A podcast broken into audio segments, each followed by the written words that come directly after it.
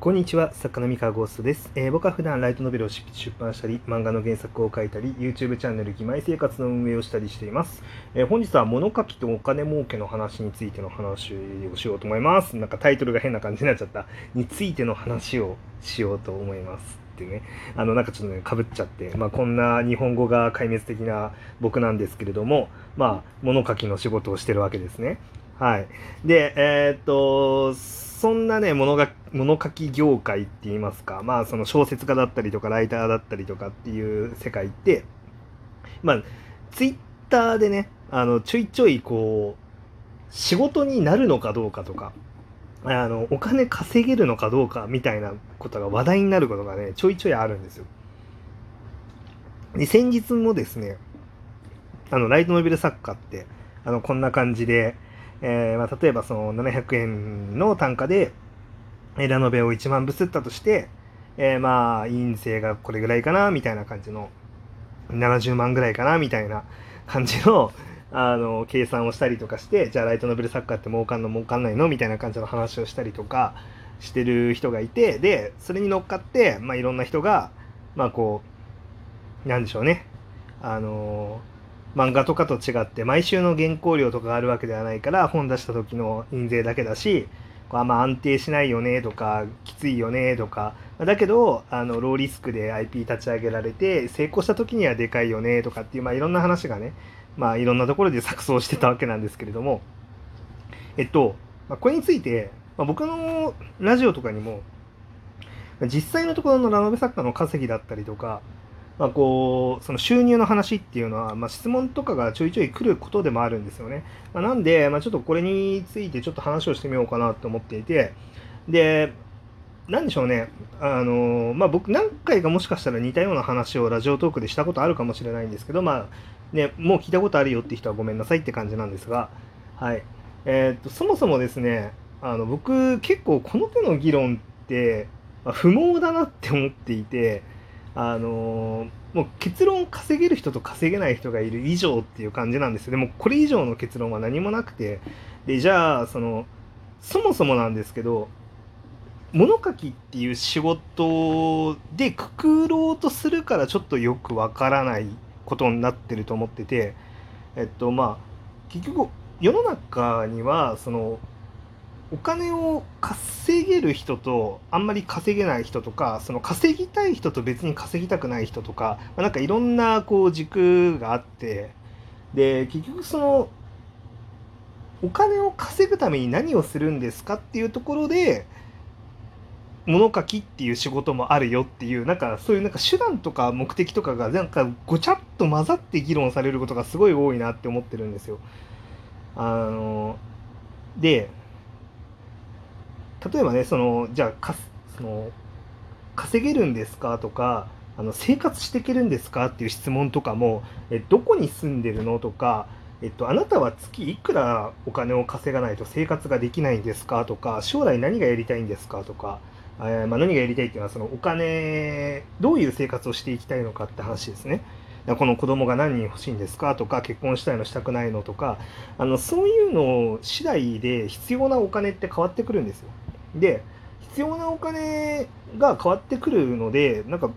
ちゃけその人によっては全然収入低くても生活できるしあのたくさん稼がないと生活できない人もいるわけですよ。なのでこうなあんまりこの辺ってじゃあ一般的にこ一般的な意見って言えないんですよねだから 本当にそうででまあなので僕は今日この放送ではなんかどっちかっていうとそもそもどういう原理でお金って稼げるものなんですかみたいな 感じの話をしようかなって思ってるんですけどあの普通の職業ってまあなんか例えばその会社に就職しますみたいな職業ってその会社と契約してであなたに月いくらのお給料を払うので、えー週に5日1日何時間あの会社に来て働いてくださいねっていうお約束をしてで働きますと。で働いてるので毎月お給料が支払われますっていうまあ仕組みでいるわけですよね。うん、っていうのがまサラリーマン会社員ですと。でじゃあその作家は何なのとか物書きは何なのって言ったらその原稿を書きますはい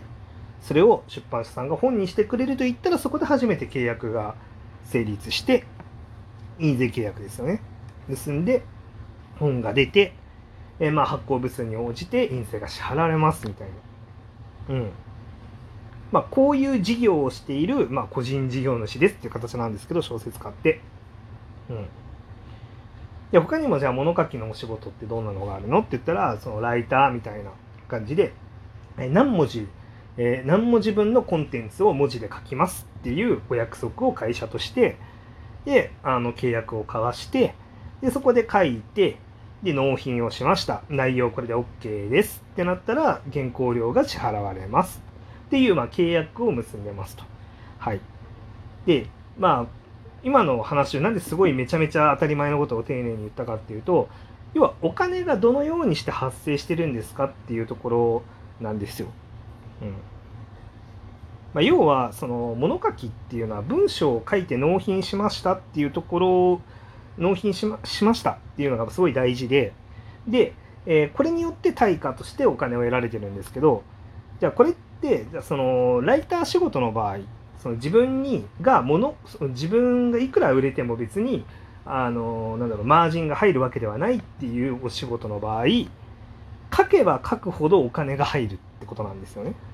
要はその仕事をたくさん受注して、まあ、たくさん文字を書けば、まあ、たくさん書いた分だけお給料が入りますっていうお仕事です。うん、で、えー、小説の場合は、えっとですね、2つの側面があってえー、たくさん書かなくてもめちゃめちゃ売れたら、えー、たくさん儲かりますと。で、えー、っと逆にですねあんまり売れなかったとしてもたくさん書いたらたくさん儲かります。そうですよね。あのまあ例えば1つの作品1冊の本が10万部売れましたまあすりましたってなったら、えまあ、その10万部分の売り上げなんですけれども別に10万部すりましたって作品が作れなかったとして例えば1万部しかすれませんっていう作品しか作れなかったとして、えー、例えばその10冊書いたら同じ手取りになるわけですよ。っていうお仕事です。はい。で、まあ、たくさん書いてたくさん売れたらその分めちゃめちゃ儲かりますっていうお仕事なんですよね。うん。はい。まあそういうお仕事ですと。小説家っていうのは。で、まあ、ここでね、サラリーマンとの、まあ、一個大きな違いなんですけど、じゃあ、サラリーマンっていうのは、えー、まあ、一つの会社とまあ契約した時点で、まあ、ある程度、目処が立つんですよね。まあ、目処が立つというか、まあ、ほぼほぼ年間のあの収入っていうのはほぼ確定するんですよ。ま、もちろん、会社の業績に応じてボーナスとか、あのちょっとねあの違う収入っていうののプラス上振れはあるかもしれないですが上振れ下振れは予想に対してあるかもしれないですけど大体安定してるんですよ。なんですけれども、まあ、そのたくそのライター仕事とか、まあ、作家仕事物書きっていうのがいやその書けなくなっちゃったら あの収入ゼロだし、まあ、書き続けてればたくさん儲かるけどみたいな感じで、まあ、安定はしないんですよね。でまあこういう、まあ、違いが大まかにあります。はい。で、ここからなんですが、えっとですね、あのお金が稼げるかどうかっていうのは、結局、その本人が何をするか次第なんですよ。だから、その、まあ、例えばその作家、物書きに関して言うなら、えっと、できる工夫としては、まあ、より単価が高い場所で、よりたくさん仕事をする。これが、えー、お金を稼ぐための動きじゃないですか。で要はそのより単価の高いところと仕事ができるような人間に自分を持っていくそう自分を変えていくっていうところと、まあ、自分が書いたものが売れれば売れるほど、えー、たくさん儲かるっていうんだったらじゃあ売れるためにはどうすればいいのかっていうのをしっかり考えてやるっていう、まあ、そういう、ま、工夫が必要になってくるんですよね。でなのであの、まあ、経営者みたいなものなんですよ。あの要はその自分っていう会社をどうやって運用していくんですかっていうでどうやって売り上げを上げていくんですかっていうで売り上げを上げていくだけじゃなくて例えばその支出を減らすことができたら自分っていう会社の利益を増やすことができできますと例えばあのちょっと文章あの気乗りしないからちょっと普段より書く量が半分ぐらいになっちゃうなっていう時は半分ぐらいの文章を書い書いてあの手に入る収入っていうのを大体計算して、まあ、これぐらいな収入が減っちゃうんだなっていうのをちゃんと見立てて自分の使うお金っていうのを減らせば、まあ、全然問題ないと。うん、っていう感じでまあそのちゃんと考えて運用していけば普通に経済活動は回せます物書きっていうお仕事。ただこの口を開いてポカンと待ってたら勝手に何かが落ちてきますっていうお仕事ではないのであのなんかちゃんと考えながら動かないと大変なことになっちゃうんですけれどもでもこう世の中の社会人って別に普通にちゃんと考えて動くのが普通なのででそれをやらないでお金が稼げません生活ができませんって言ったらそれはもう本当自己責任なんですよ、まあ、それが大人っていう世界なので。であのなのであのその作家に関してもそのかあの生活に必要なお金を稼げますとか、まあ、目標としてるお金を稼げます。あるいは稼げませんっていうのは完全に自分が何をするのか。でどうやったらあのああのお金っていうのは入るっていうのか入るのかっていうのが自分の仕事の、まあ、キャッシュポイントというかあの稼げる仕組みっていうのをちゃんと理解して正しい努力をしていくっていうのが必要になりますっていうだけの話なんですよ。なので、まあ、本当にこの仕事が儲かるか儲からないかとかはもう本当にどうでもよくてこの仕事でどうやったら儲かるのかっていうその仕組みをちゃんと理解してそのために行動するだけっていう感じなのでまああのなんかね結構こういう議論ちょいちょいあると思うんですけれども、まあ、少なくともこれ聞いてらっしゃる方とか、まあ、前向きにねあのどうすればいいのかっていう方にちょっと思考を持ってっていくといいんじゃないかなって思いました。はい、というわけであの今日の話は以上でございます。それでは皆さんまた他の放送も聞いてください。